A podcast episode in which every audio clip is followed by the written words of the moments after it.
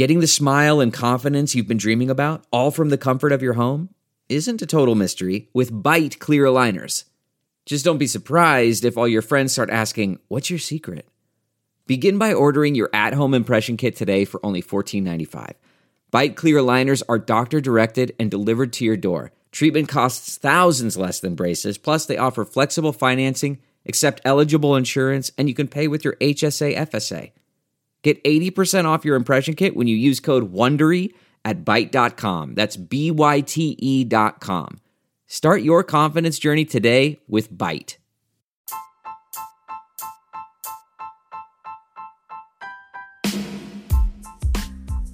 Hi, everybody. Sharyl Attkisson here. Welcome to another podcast.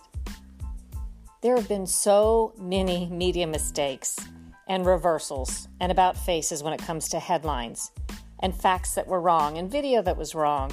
I've tracked a lot of it on my website, SharylAttkisson.com. If you go on there and search for media mistakes, you'll find my list. I'm nearing a hundred of them now, and these are major mistakes generally made by major media outlets and analysts, including some of the most formally well respected national news organizations like the New York Times, the Washington Post, NBC, and so on. But I wanted to really look at one case in point in particular as part of this podcast because I think it's indicative of the problems that we're seeing across the board. And it has to do with the reporting on President Trump pulling U.S. troops out of Syria, widely reported using similar words as the abandonment of the Kurds, the betrayal of the Kurds. Well, I feel pretty sure that most Americans can't tell you off the top of their head who the Kurds are which country or countries they belong to, or what the U.S. relationship with them has been, let alone how all of that factors into Iran, Russia, China, Turkey, and Syria. And yet, people are talking on the news, analysts and reporters, as if they're suddenly experts in geo global politics in matters that would take somebody many years to really become an expert on.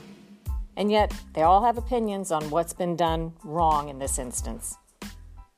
Well, without explaining as much the topic of President Trump's abandonment of the Kurds and how everyone says it will surely put a resurgence of Islamic extremist terrorists known as ISIS on Trump's shoulders, he'll carry the blame. That theme has dominated news coverage for much of the past few weeks. Amid that came word from ABC News that it had to pull down a video that aired on its flagship broadcast. It claimed to show a slaughter by Turkey on the Syrian border after President Trump's announced withdrawal of U.S. troops. Slaughter was another favored word used over and over again to report what was going on after withdrawal of U.S. troops. Anyway, ABC correspondent Ian Pannell reported on a Sunday that video they were showing, quote, obtained by ABC News, appears to show the fury of the Turkish attack on the border town of Tal Abyad two nights ago. Now, the video that they showed showed massive explosions lighting up the night sky, one right after the other. Unfortunately, it turns out ABC was hoodwinked, according to its own account. A tweet issued by ABC News the following Monday morning read Correction. We've taken down video that aired on World News Tonight Sunday and Good Morning America this morning that appeared to be from the Syrian border Immediately after questions were raised about its accuracy, ABC News regrets the error. It came with no further explanation. I mean, I had a lot of questions I wondered in the aftermath of how video that they said appeared to be from the Syrian border turned out to be nothing close to that. In fact, according to National Review, the alleged error was actually uncovered by social media users who compared the supposed combat footage from Syria to a YouTube video of a Kentucky military show, and it appeared to be identical. By the way, National Review credited Gizmodo with first reporting on the alleged error and publishing the videos side by side for comparison. ABC's correction was the right move, of course, but that should not be the end of the story. It's yet another in a long series of serious media mistakes that never should have happened, and I think arguably would not have happened if appropriate journalistic standards had been deployed, and if bias were not on the front page.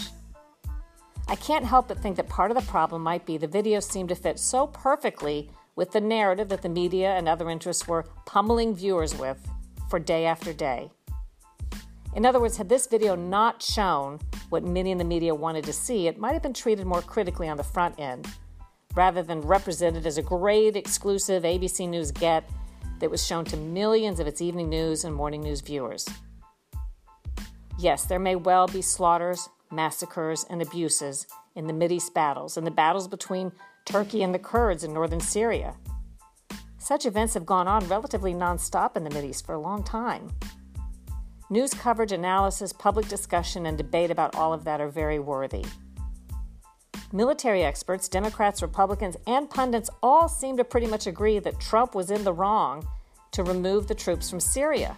But under these circumstances, when preconceived notions like this are being set in stone, it's all the more important that we as journalists make sure we aren't hoodwinked. Do you have something to say and want to make your own podcast? Let me tell you how to do that for free with Anchor. Anchor has creation tools that let you record and edit your podcast right from your phone or your computer. You can even add any song from Spotify directly to your episodes. Anchor will distribute your podcast for you so it can be heard on Spotify, Apple Podcast, and many more places, and you can make money from your podcast with no minimum listenership. It's all you need to make a podcast in one place. Download the free Anchor app or go to anchor.fm to get started.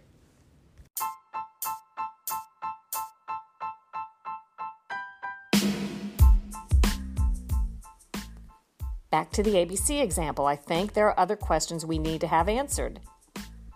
Exactly who brought the video to ABC and how did they represent it? What was the process ABC used to try to verify that the video was what they presented it to be something shot in Syria rather than an old file tape video shot in Kentucky. Who did ABC believe shot the combat video? Did they pay for it, or did someone just offer to give it to them out of the blue? What was the motivation of whoever misrepresented the video? But pretty much nobody seemed very interested in answering those specific questions or pushing ABC to answer the questions. Well, since that misrepresentation of video, that sloppy error that never should have happened, there have been a couple of more already. Let's go over a couple of those. On October 16th, many major news outlets, including Yahoo, USA Today, Roll Call, NBC, ABC, and Fox, quoted President Trump as saying Turkey's invasion of Syria, quote, is not our problem. That's the quote that they attributed to President Trump. Later, it turned out there was a correction. NBC and others said that Trump never actually said, it's not our problem. He said, quote, it's not our border. Hours after NBC's correction, the initial allegedly false quote remained when I searched around on Yahoo, USA Today, Fox, Roll Call, The Washington Times, and other news sites. NBC News, to their credit, did issue a correction. They tweeted out, quote, a previous tweet misquoted President Trump saying Turkey's invasion of northern Syria is not our problem. He said, quote, they have a problem at the border. It's not our border, as well as, quote, it's not between Turkey and the U.S. That was actually according to the official White House transcript. It was not what reporters had first indicated. Then comes October 27th when the U.S. raided Syria and captured al Baghdadi, one of the worst heads of the worst terrorist groups ever known to be in existence. There were multiple media reports that claimed President Trump was golfing during the U.S. raid in Syria. And that the White House Situation Room photo that was circulated afterwards, showing President Trump looking stern and ready, that it had been staged. Well, it turns out, according to later reports, that None of that was true. Trump had finished golfing and was at the White House during the operation.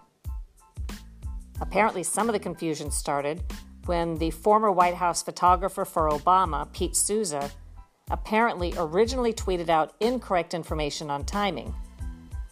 Souza actually self corrected later, saying in a tweet that the latest reporting from the New York Times showed helicopters left Iraq at 5 p.m. Washington time these would be the U.S. helicopters carrying the people doing the raid. And he went on to say they reported it was about a 70 minute flight to Syria, so the the actual raid had to happen sometime after 6:10 p.m. Eastern Time. If the president was golfing until 3:30, it was perfectly possible, in fact, turned out to be confirmed that he was back at the White House well before the raid began at 6:10 p.m. or after. I think one of the most shocking things about all this is these mistakes occur with such frequency now across the board and with very little accountability. In fact, I often hear people in the media defend them by saying, well, at least we corrected them when we learned it was wrong, or President Trump lies all the time or makes mistakes far more frequently than we do. I think that's mixing apples and oranges.